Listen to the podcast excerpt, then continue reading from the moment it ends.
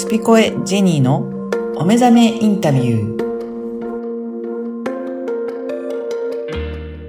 こんにちは、小ラボの岡田です。こんにちは、ジェニーです。ジェニーさん、今回もよろしくお願いします。よろしくお願いいたします。はい、松本さんの最終回のあのインタビューとなりますので、まずはインタビューをお聞きください。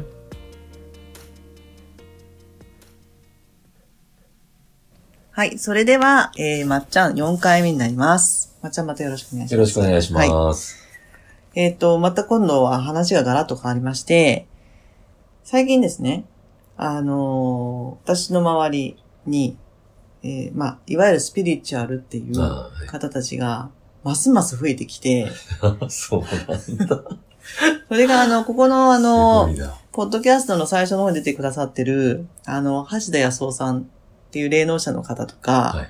えーその後、まあ、安尾さんのちょっとね、で、お弟子さんみたいな感じでいる、あの、山楠エリちゃんっていう彼女も、あの、もちろん、あの、ここの、えー今、ポッドキャスト撮ってる家のオーナーのね、金子律子さんにおつなぎして。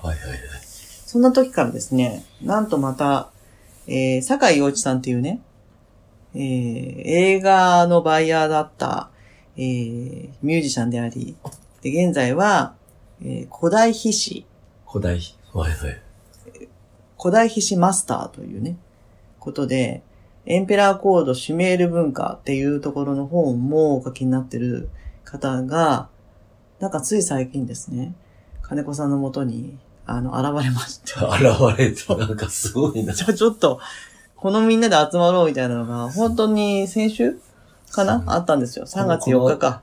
このペントハウスのテトップに、トップにそんな集結しまして。はい。すごいな。で、まあ、謎解き、不思議発見じゃないんですけど、まあ、安尾さんほらちょっとこう、見えるから、見えて、その、酒井さんを見見たときに、ことの葉、ことの葉ってずっと聞こえてたらしいんですよ。うーん、ことの葉、うん。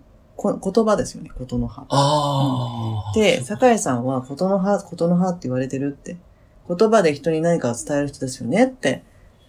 っていう話になって、あ、僕はそうなんですよって。曲をで、そのこと、あの、エネルギーを伝えたり、あの、今 YouTube でも、どんどんその、もう本当に、あの、セミナーなんですけど、そういうのが上がってったりしてて。で、エリちゃんは、あの、彼女もまたセドナに、えー、あー4年ぐらい前かな、行かれて、もともとそういう体質なんだけども、そこでパカって開いちゃって、見えるようになったし、聞こえるようになったし、みたいな。セドナで。そすごいね、やっぱりセドナね。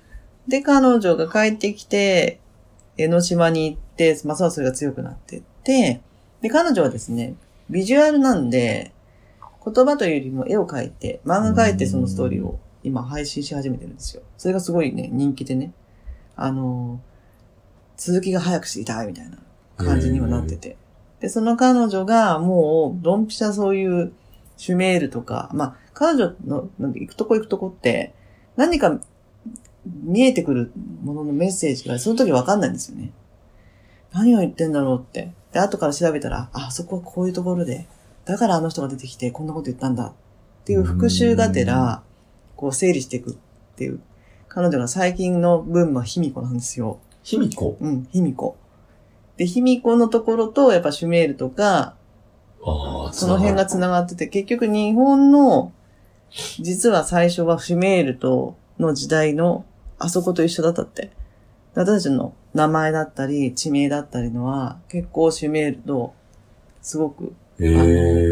音っていうところで、あの、繋がってるっていうのを、あ、酒井さん、酒井先生がね、あの、紐解いていくのを、安尾さんが、なんか違うところで見て、で、なんか、私たちみんな一緒だったここでって、出雲系だよねみたいな話になったりとかして、かなり怪しい感じだったんだけど、すごい、ね。そういう流れが、よく3月4日、今日3月8日ですよね。はいあって、で、ちょっと金子さんが、もうあの、YouTube とかで、こう、古代史っていうのに、今ハマってます。で、私も一緒に見てて、すごいじゃないですか、古代うの。文明って。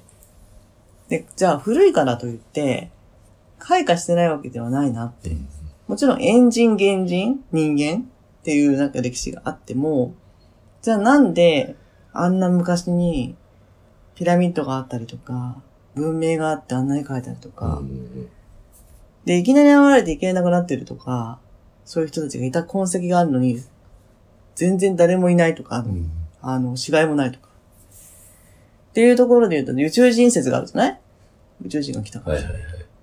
まあそこはもういろいろ考えることがあるから置いといても、結論は、なんかすごい、こんなん作ってくれた人たちがいて、私たち何やってんのみたいな感じだったんですよ。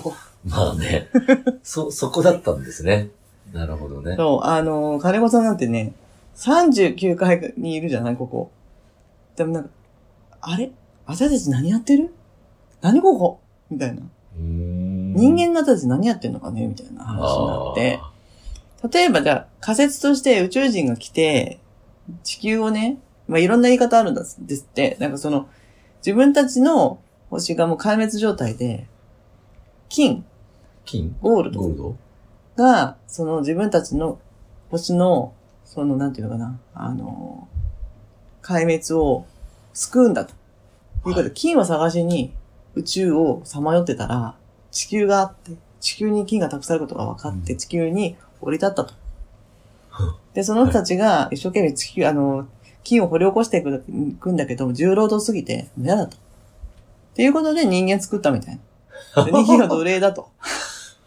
そもそも。わっていうか説があるわけ。お。へえ。っていうのもあるし、まあそこでいろんな、あの、文化とか、もう、今私たちが持ってるものがもうその時代にもあって、そうじゃないとこんなもんできないですよね、みたいなのが残ってたりとかするじゃん。そうですねん。いわゆるオーバーっつってね、そうそうそうそうそう。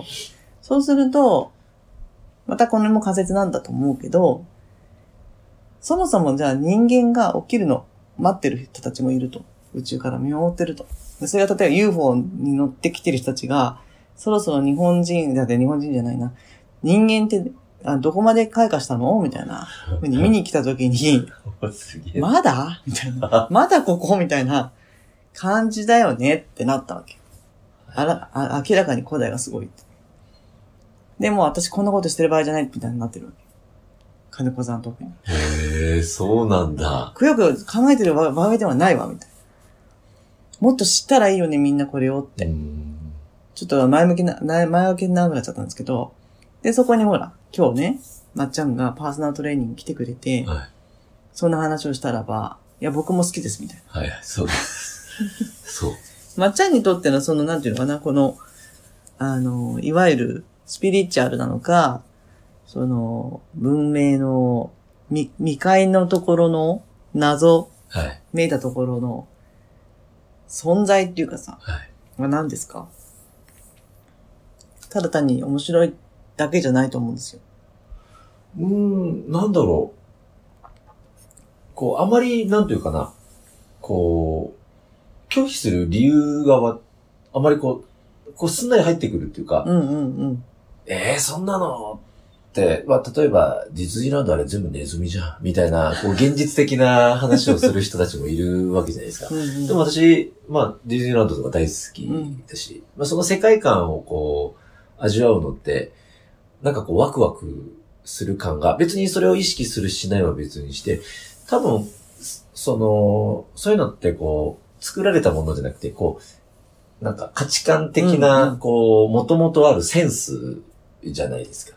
だからセンスの中のものって、おそらくなんか自分はこれが好きとか嫌いとかっていうよりはなんか普通に受け入れられるかどうかっていうところが大きいと思うんですよね。もちろん、ええと思ってた方が実際に聞いてみたら、あ、すごいじゃん、やっぱりって思う人もいるかもしれないけど、うんうん私はあんまりそういうことじゃなくて、なんかこう、なんとなくこう受け入れられてるような感覚もあり、うんうんその、八尾井純一もあり、うんうんオーパーツの本も買ったこと、買って家もにもあり、あとは、何年前かだったかな、いわゆるヒーラーさんに、その人は、あのーえっと、えっと、イエス・キリストのお母さんなんだマリア。マリアさんが降りてくるっていう方だったんですけど、その人から、まあ、いわゆるグラウンディンうんグうん。とかも含めて、一回受けたことがうんうんあって、うん。で、ドバイの話をもらった時も、こう自分の中でのこう大きな決断の一つだったので、あの、ご紹介いただいた、えっと、いわゆる霊能者の方、そういう人は数比学と手相も見てる人なんですけど、山梨まで行って、見ていただいて。山梨まで行ったのね。山梨まで行きました。あの私のその知人が家を、その、霊能者に建ててもらったってうんうん。ぐらいこだわっ。た、もう最高の家に住んでらっしゃるんうんですけど、まあ、その人がいいっていう方だったので、その、ああ、だったらぜひ見てほしいって。で、お話を聞いたら、あの、ドバイ、あなたにはいい、いいじゃない。え、マジですか？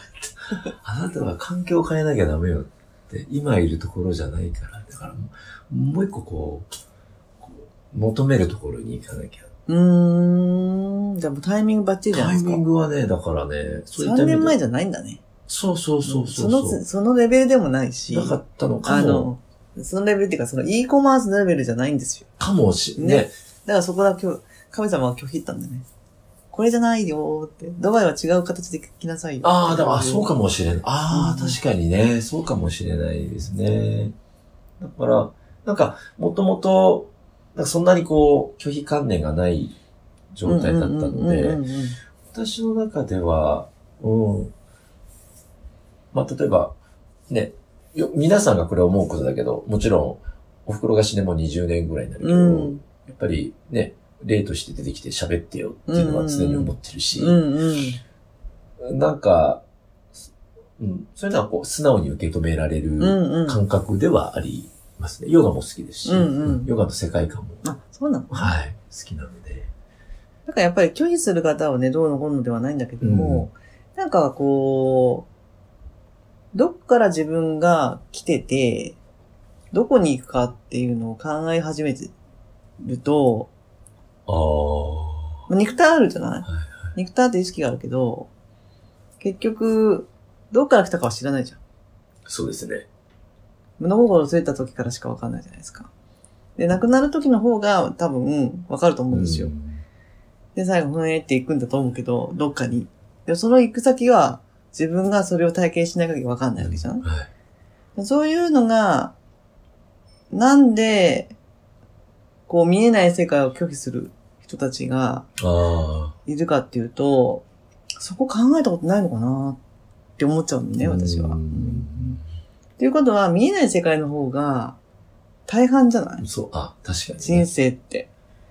でも見えることしか信じないっていう人ほど、本当は怖いのかもしれないんだけども、だからまっちゃんみたいに、こう素直に、なんか何でも受け入れられるっていうか、の方がすごく楽だと思うんですよ、私。ああ。抵抗がないじゃん、あんまり。そうです、ね。抵抗の意味がないじゃん。うん。え？ってならないっていうか。あともっと言うと、ああいうドキュメンタリー見てると、この人たちはもう解明しなしないままこの世を去るなって思ってたりとかするけど、それはそれで面白いだろうね。そうですね。うん。確かにね。だって自分の持論があってさ、持論に対して、なんかに何かを一生懸命こう、証明するものをさ、見つけに行くじゃないそうだ、そういう物事を見るじゃない物事の見方ってそうなっていくじゃないですか。はいはいはい。でも同じものを見てても、全然違う自分と反対のことを言ってる人が同じものを見てても、彼はこれを持って自分の持論にくっつけるじゃん。うんうんだから絶対に終わんないじゃん。うん。うん、そうですね。うん平行線を立ててますよね。そうそう絶対合わないですよね。それがすごい面白い世界にいるなって感じがするのよね。ただ、私がこれをじゃあ無駄かっていうとそうではなくて、やっぱ人って考えるにできてて、考えるし、考えられなくても、あの、これが気持ちいい風なのか、あなんか、よどんな空気じゃないこれって、うんなのか、気持ちよ良い、気持ちよくない、みたいな。それも、言葉に今気持ちいいとかできるけど、感覚は、本当は言葉にできないじゃないですか。まあ、そうですね。確かに。目の前にあないし見えないし、空気は。だけどそういう風な五感と、五感以上にも六感七感みたいなのはうんあるじゃない八感とか。と、いうのと、きちんとなんでこんな風になってんだろうっていう風に考えるってことをやめないって、すごいなって思うんですよ。ああ、なるほどね。うん。だって、入り口、出口が見えないですよ、ああいう議論って。だって誰も見てないんだもん。そうですね。なのにずーっと、私は30年間これを研究しててって言ってて、はぁって思うけど、聞きようもないですもんね。そう。だけどなんかそういうものから、ああじゃない、こうじゃない、ああじゃないってやってるんだけど、すべてが真実かもしれないじゃん。うん。ああじゃない、こうかも。こうだと思う。いやでも、みたいなのが、やられてるそれを見てて私が、あ、私はでもこっちだと思うわ、みたいな。そう言われてみれば。はいで、こうやってつまんでって、なんか自分の生き方のヒントになるという番組なんだろうなうん。って思うから、金子さんとかが、なんか私、ちゃんと生きるとか。そうなんそこにそう感じられるのって素晴らしいですね。なんかもう恥ずかしくない？こんな、こんなスケールでいた古代の人たちにも対してなんかもうほんと顔向けできませんみたいな感じになってて。っていう人もいるわけ。すごいねって終わっちゃう人もいるし。で、さっきまっちゃんが言ったように、あの、メインブラックでは、マーケル・ジャクソンも宇宙人に。うん。いう設定でもおかしくないし。おかしくなった。でも納得しちゃいましたからね。ねああ、みたいなね。私もそうかもしれないね、みたいなね。そうそうそう。でも全員宇宙人だったりするからね。ね。そういうのって、ねやっぱりロマンだし、でもそれを思いながら自分の生活、人生を全うする？っていうのっていうのの方が、何か見えないところで繋がっていくっていうルーツっていうか、よく、引っ越しもそうだけど、旅行もご縁があるから行けるんであって、ああ、なるほどね。自分が行きたいからじゃないんですよね。行きたいって思わせる何かが、あっちから来たりとかしてるんですって。来い来い来いって。自分は別にって思ってもなんか突然行きたくなっちゃったとか、ずーっと行きたいっていうのはもしかしたら前世にすごいつながりがあるとか、結局何かを思い出すために動いてるからさ、うん人って。。だからやっぱりこう、まっちゃんもそうだけど、ほら、環境変えなさいって言われたのは、環境変えるっていうよりは、多分そこに行くと、なんかルーツが、実はあって、うんレベルアップするって言い方も、私は語弊があると思ってて、うん自分を自自分が自分に近づくための、あ、レベルだと思ってるのね。ああ、なるほどね。で新しいことを吸収するじゃなくて、うん思い出してるだけなのかなってああ、なるほ思どね。うんですけど、どうでしょなるほどねう。。うん。そう。だから、確かにまあ、レベルアップっていうのと、実際になんかこう、いなければ、まあ、もともと求めてたところうにん。行くだけっていうのと、まあ、レベルアップともともと違いますよね。うんそれは確かに思いますね。そっちの方が楽しいよね。うん結局レベルアップしていかなきゃとなると義務だし、なんか上に上がっていかなきゃいけない。修行をしなきゃいけないとか、我慢しなきゃいけないものが出てくるとかっていう感じになっちゃうじゃん、言葉って。だけどそれは実は自分がやりたいことをどんどんどんどん、あの、思い出すための作業をしてるだけの話だから、あの、う動けば動くほど見えてくるものがあるし、一回行ったら別にもういいわ、行かなくてって思うところもあれば、何回行っても何回行っても行きたくなっちゃう場所もあるし、本当にそこに住んじゃう時もあるし、とかっていうのは、場所で言うとだよ。そこで会う人たちもそうだし。うん。だからやっぱりすごいなって。なんかその、考え方を変えた、変えるだけで全然違ううん。行動が変わってくるっていうかさ。うん。だからもう、後ろ、あの、お尻叩かれて、あの、行きなさいって言われる時もあったけど、でもそれもなんか、お母さんがお尻、私のお尻を叩いたのは、誰かがそうさせてて、はい、今お尻を叩いて行かせようって、あそこに行ったらなんかあるからっていう、なんかそんな、もうそこがフィックスでもともとあるってことあるですよね。感じがする。う。うんん。確かにね。それを放棄してる感じする、みんなも。だから、さっきの、その、レベルアップじゃなくて、こういこう、行くべきところだったっていそう意味では、うんこの間ちょっとほら話があったように、こう、未来を引き寄せるっていうか、うんうんうんうん。自分が行くべきところをうん、こう、引き寄せていくって、やっぱりここをちょっと見据えてないと、そう。そうだよね。やっぱりそっちの方に行かないわけじゃない意ですか。識的にね。うん。うんうん。だから、確かにそれはレベルアップとはちょっと話、確かに違いますよね。確かにね。だからこれやりたいっていうのも、結局、そのまっちゃんがボディービルダーの方見て、おお、すごいっていうのは、彼はそれをまっちゃんに見せるためにそこにいたわけですよ。たまたま。ああ、なるほどね。って考え方ができるわけ。あで、彼から見たエネルギーをもらって、僕もああいう風になりたいってうん。言うために彼はそこに現れてるから。なので、やっぱりそこに何かルーツがあるんですよね。うーん。でよく、人生はご自分のステージっていうのの主役でしょ？周りに脇役がいっぱいいるわけでしょ？はい私みたいなの。で、ステージに乗っかってるんですよ。誰かしら、一緒に。脇役だから。その時は。でもその人の役割が終わると、その人はもう舞台から下がるから。もうステージ上に違う人が立ってて。でも、でも、ニューニューやって、やってるっていうふうに言う、言うじゃないうん。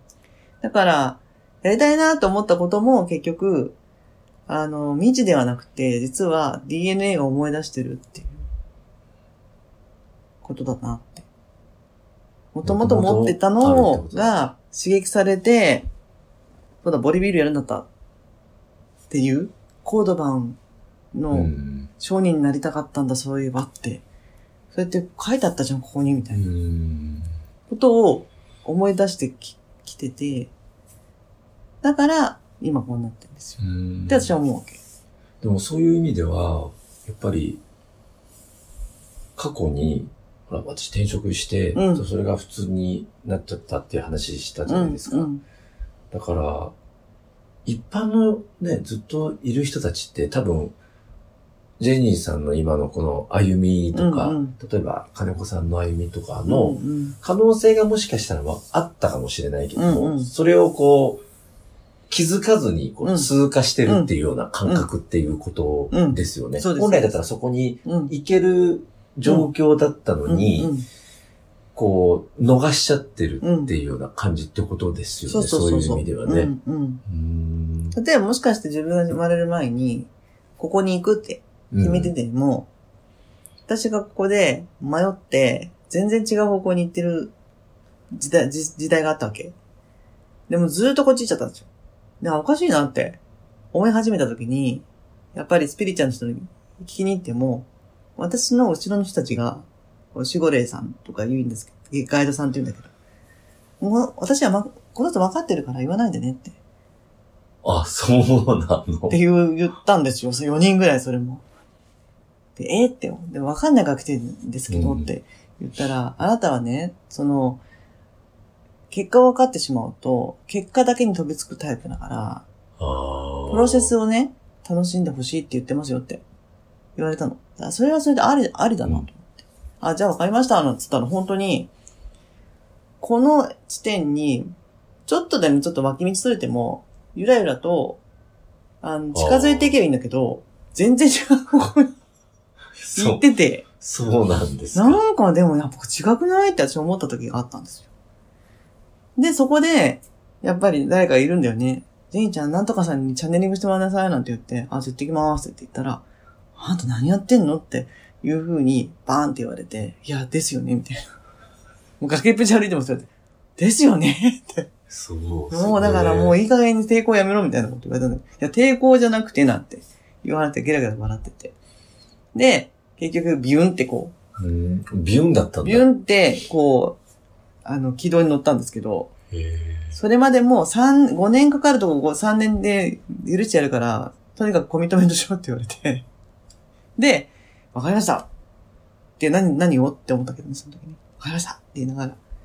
で、まあ、とりあえずわかりましたって言わなきゃもう何も進まないと思ったから、じゃあわかりました。じゃあ、5年を3年にしときますっていう、ーあ、の、メッセージもらって、うん、わかんない、何はわかんないけど、2年、2年短縮できたぞって思って。で、自分探しっていうのをするのに、占いのツールを使って自分探しを完成させたわけ。へえ。ただ全部自分が、あの、抵抗してたキャリアウーマン、強い女っていうところが、自分の本質だったのを、すっごい否定してて生きてきたっていうのが、私を脇道にそらしたっていうことが分かったから、これは、みんなが知ったらいいんじゃないかと。もう、あの、うろうろしてる場合ではない。これを知ったら、とりあえず、あの、自分の正規の、あの、道に、あの、戻れるから、とりあえず受けてねっていうのをやってたんですよ。仕事しながら。ら。そしたらそっちのお客さんの方が多くなっちゃったから、会社辞めたんですよ。それがちょうど言われてから3年目だったんですよ。それが、その、今の占いっていうことですよね。そうそうですよね。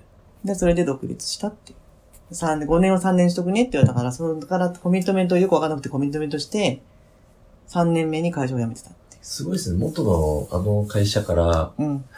占いで退職そう。だって、すごいね。今、あの、ちょこちょこ会う、その、ち企業、ね、実業家の、私と同い年ぐらいの社長とかにね、ジェインちゃん何やってんだっけ？って言われて、え、占い師って言ったら、え？って言われて、絶対ね。昔からそうだっけ？って言われて、そうですよ。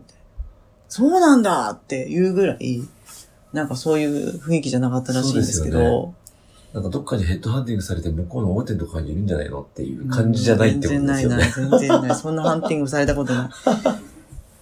だから、まあ、それで、今みたいな、あの、霊の、霊感強い人たちに、またこういう状況であって、まあ私は、占いって言っても、あの、やっぱ人間だからね、人間界で楽しく過ごす。自分の役割をちゃんと知って、楽しく過ごすっていうことをメインにしてるリーディングなので、うんあの、なんていうのかな。天使が言ってるわよとか、そこにフェアリーがいてねとかっていうの全然ないんですよ。自分を知ったら、そこからスタートだから、そこからだよって、うん知ってよかったーで終わっちゃってる人もいるから。でも結局同じような生活に戻っていくので、また悩むじゃないですか。はいだから、悩むってことは、そこじゃないっていうことも教えてくれてるっていうのが一つあるわけ。でも、それで苦しくて、でも我慢して病気になっちゃったり、なんかもう、もういい私の人生なんてって言って自分の子供にそれを託しちゃったりとかするわけじゃん。もったいないですよねっていう、そういうなんかもう、じゃあ、やること決めたら、とことん付き合うから、やるねっていう、あの、占い師なんですよね。うんだから怖いです。怖いですっていうかなるほどね。実践しないと無理じゃん。その人が。結局は。で、もがいていいんですよ。でもそれは自分が今まで自分をこう閉ざしちゃったものが扱っただけで、もがけばもがくほど苦しいかもしれないよね。もがいたことないから。もがき、もがきたくないからそこをクローズしてただけで。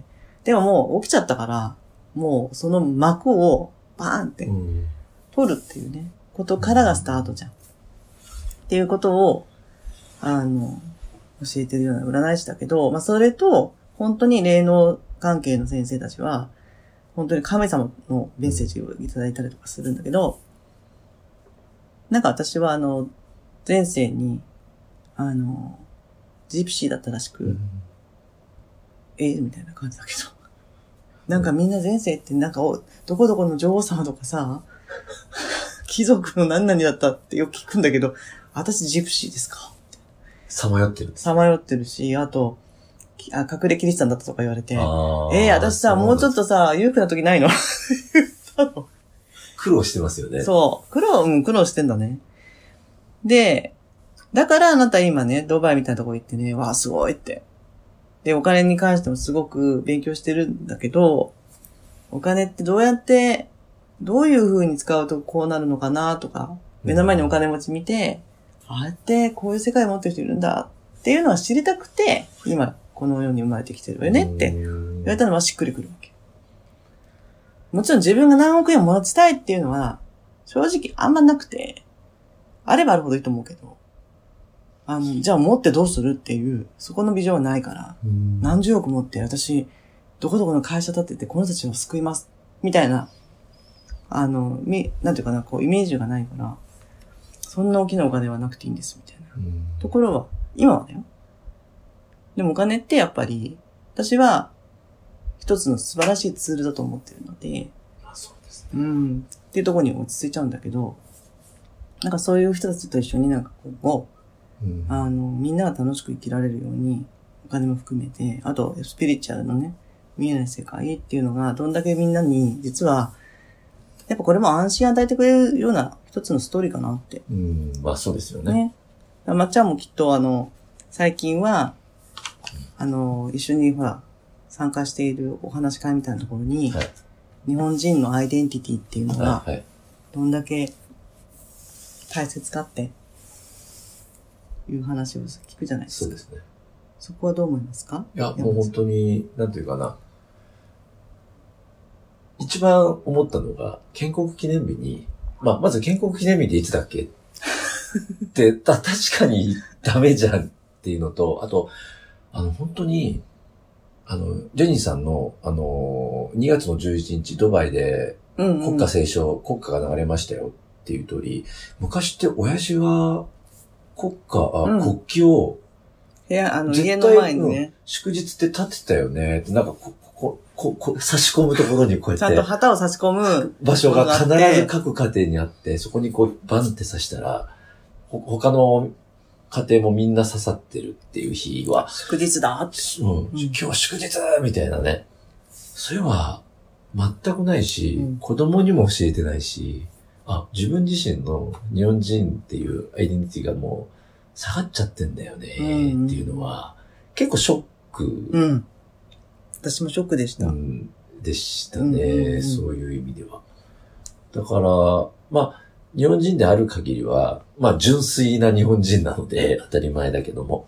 なので、こう、ビジネスにしても、やっぱり、持ってなきゃいけないよね。まあ、確かに今、今だ、今だったらもうそれこそもう税金払うの嫌だなとか、うん なんでこんなんあるんだろうね。なんでこんななっちゃうんだろう、こんななんだろうとかって日本の政治ってって思っちゃうけど、やっぱり日本人は日本人なので、まあそれはそれで受け入れて、うん。受け入れた上で、こう、やっていかなきゃいけないよねっていうのは、すごく感じましたね。うんだから息子がバレンタインデーって言ったのは、俺、これは俺のせいだよねって。そうね、あの、まっちゃんのね、息子さんも出てて、2月って何のイベントがあるか、な、何ですかってね、刺されたんだよねはい、息子ちゃんが。そう、息子だからがバレンタインデやっぱり、最近の学校ですね。ー、即答でしたからね。まあ、これは、ね、死女名優じゃないけど、あの、親のね、ことはかが、子供がね、移すものなので、あこれは、まあ、お親の責任って言ったらちょっと、ちょっと大げさかもしれないんだけど、バレンタインデーって言ったことに関してはね。うんただやっぱりそういったアイデンティティをちょっと伝えてないっていうのは、親の責任だよなっていうのは、あのバレンタインデーでめちゃくちゃ思っちゃいまましたねしたね。。はいじゃあ彼もメッセージ送りましたね。パパしっかりして。本当本当でも本当今みたいな話だけど、結局、教えてあげな、あげてなかったのは後から来るわけで、うんそうですね。そういえば、なんかそういう風潮じゃないじゃん、日本ってっていう。建国記念日を他の国が祝ってくれてて、日本の。それも知らないわけじゃん、日本人が。ただ単に連休だとか、休みだとそうよか、ね確かにね。飛び石だとかしかないじゃん。ゴールデンウィークみたそいうなね。そうそう。だからそういうので、じゃあゴールデンウィークは何と何と何の祝日が集まってんだとかもわかんないわかんないですし、ね。